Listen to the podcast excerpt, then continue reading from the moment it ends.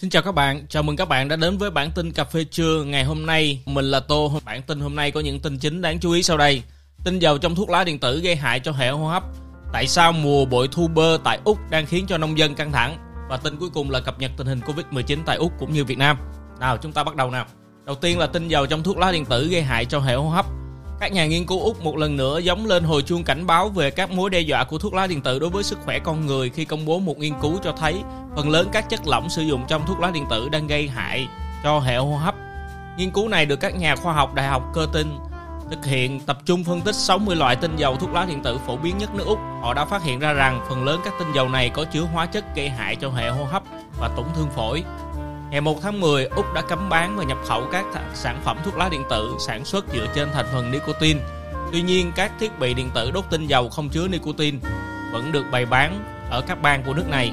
Trong những năm gần đây, thuốc lá điện tử hay vape đã bùng nổ tại Úc, đặc biệt thu hút giới trẻ. Trong năm hai không một chín, có hai mươi sáu phần trăm số người từ mười tám đến hai mươi bốn tuổi đã sử dụng thuốc lá điện tử ít nhất một lần, tăng so với tỷ lệ mười chín phẩy hai phần trăm của năm hai không một sáu.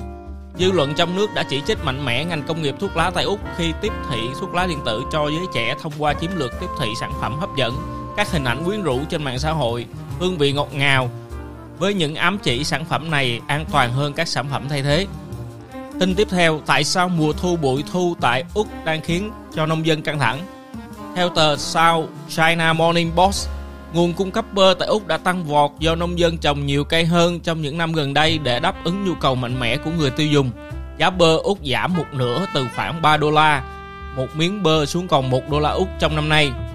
John Tyas, giám đốc điều hành của tập đoàn công nghiệp Avocado Australia cho biết, đó mới chỉ là bước khởi đầu, dự báo sản lượng năm nay sẽ cao hơn năm ngoái tới sáu mươi lăm phần trăm.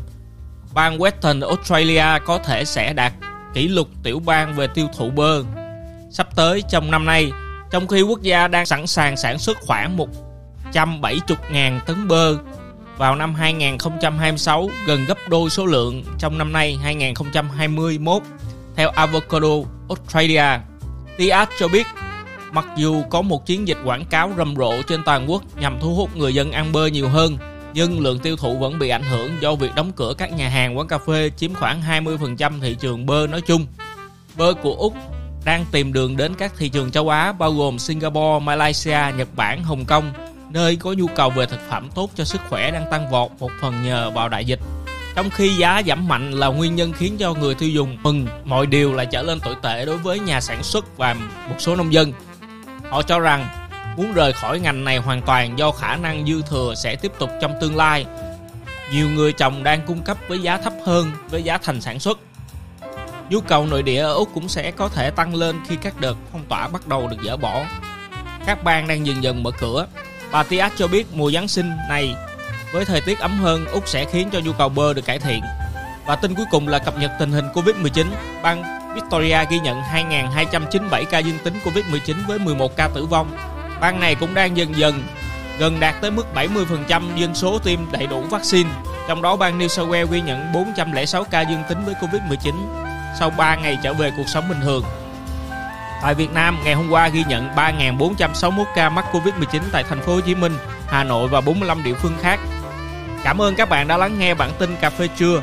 Cảm ơn các bạn đã đóng góp ý kiến cho tụi mình, và các bạn hãy đóng góp thêm ý kiến nữa bằng cách comment và bình luận bên dưới. Hẹn gặp lại các bạn trong chương trình ngày mai. Xin chào và tạm biệt.